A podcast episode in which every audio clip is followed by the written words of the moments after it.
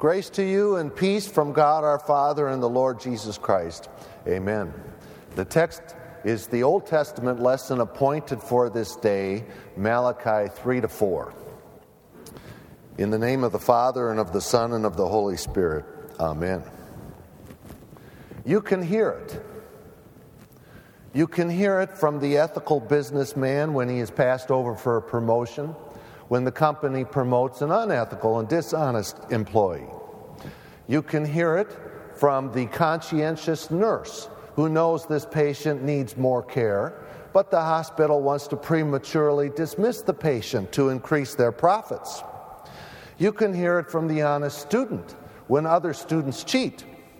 You can hear it from the faithful pastor when the people don't want to really hear the Bible, when they prefer to hear wealth and prosperity preaching.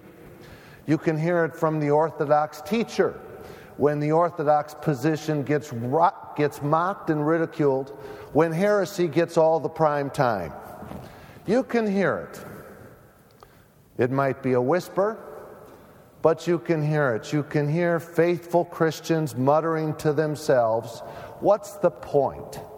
Why even bother trying to be ethical?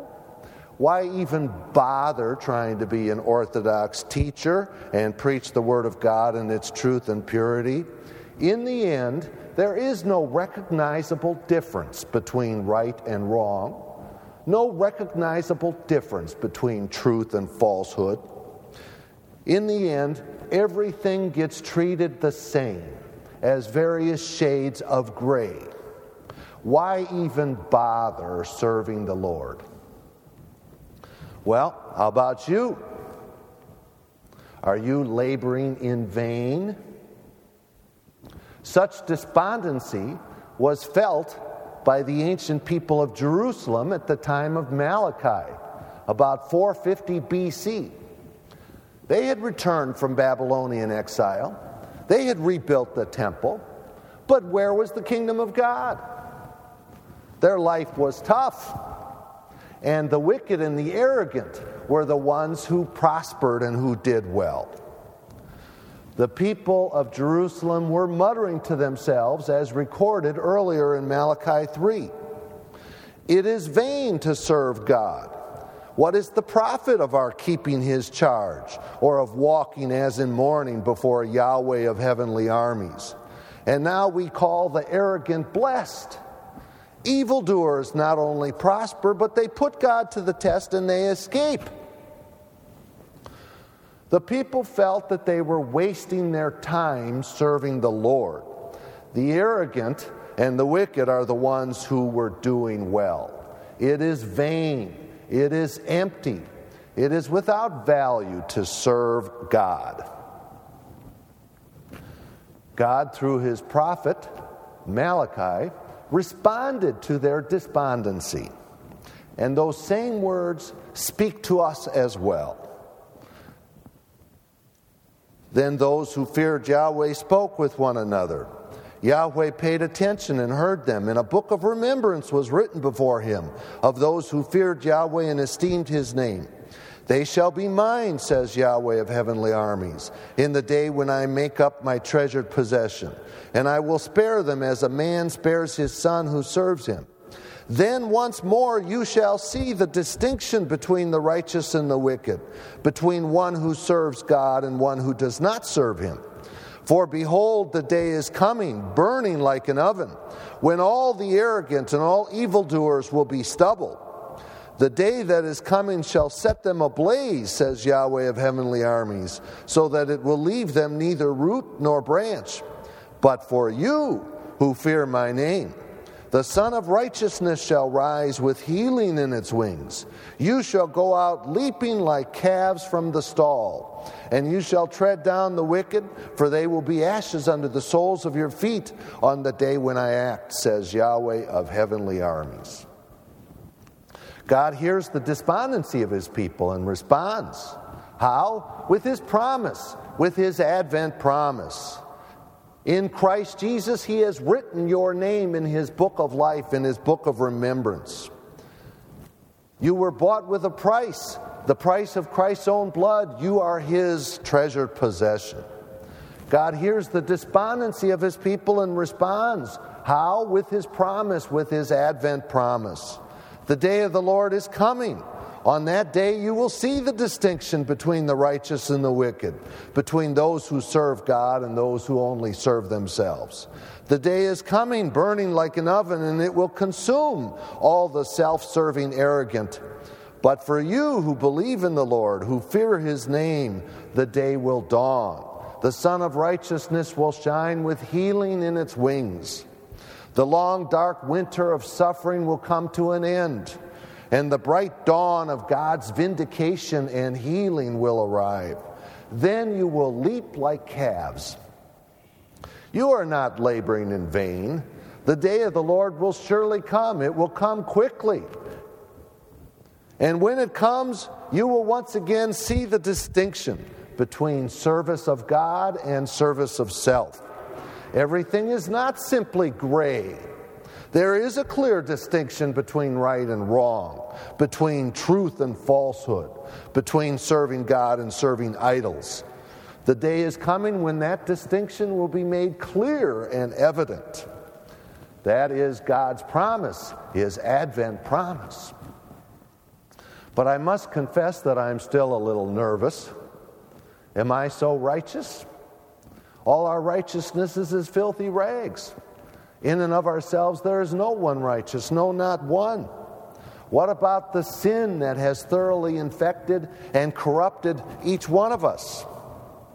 Earlier in Malachi 3, God announced these words Behold, I send my messenger, and he will prepare the way before me, and the Lord, whom you seek, will suddenly come to his temple, and the messenger of the covenant in whom you delight, behold, he is coming, says Yahweh of heavenly armies.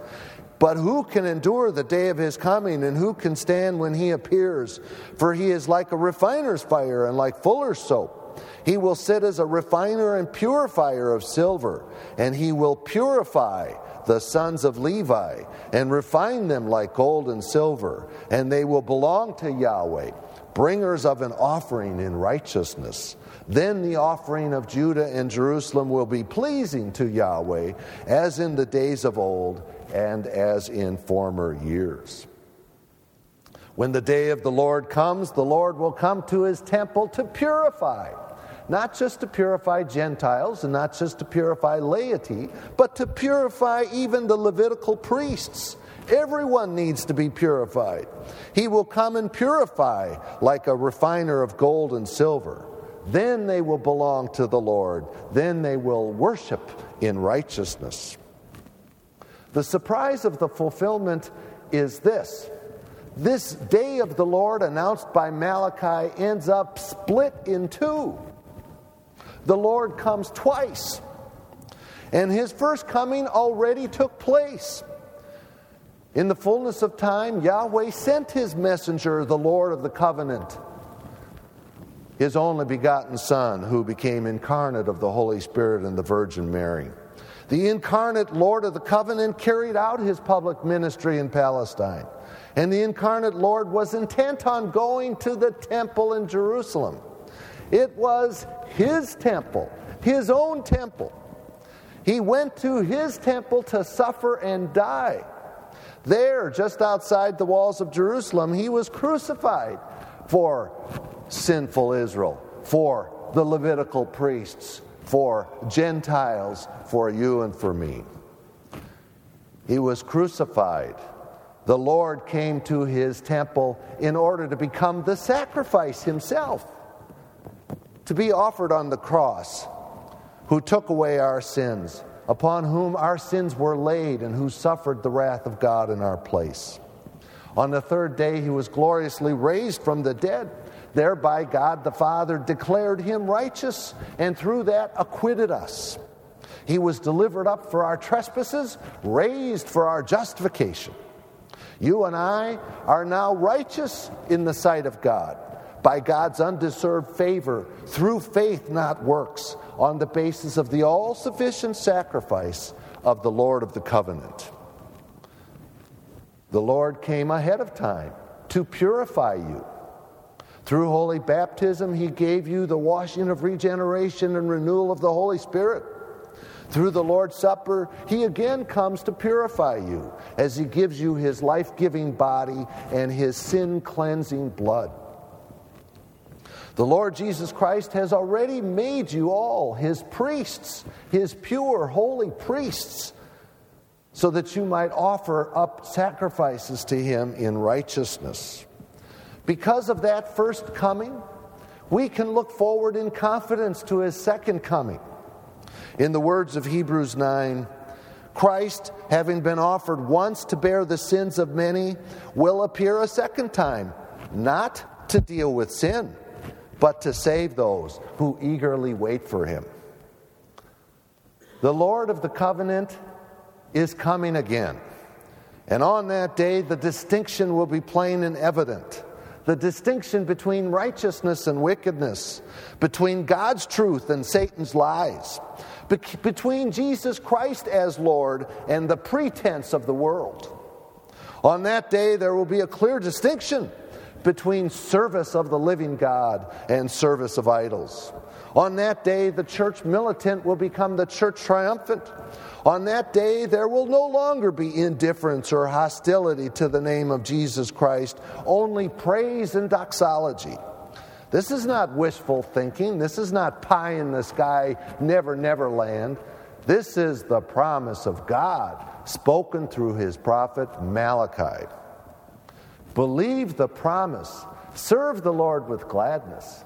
Maranatha, come, Lord Jesus. Amen.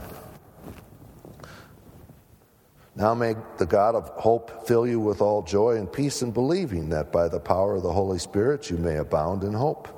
Amen.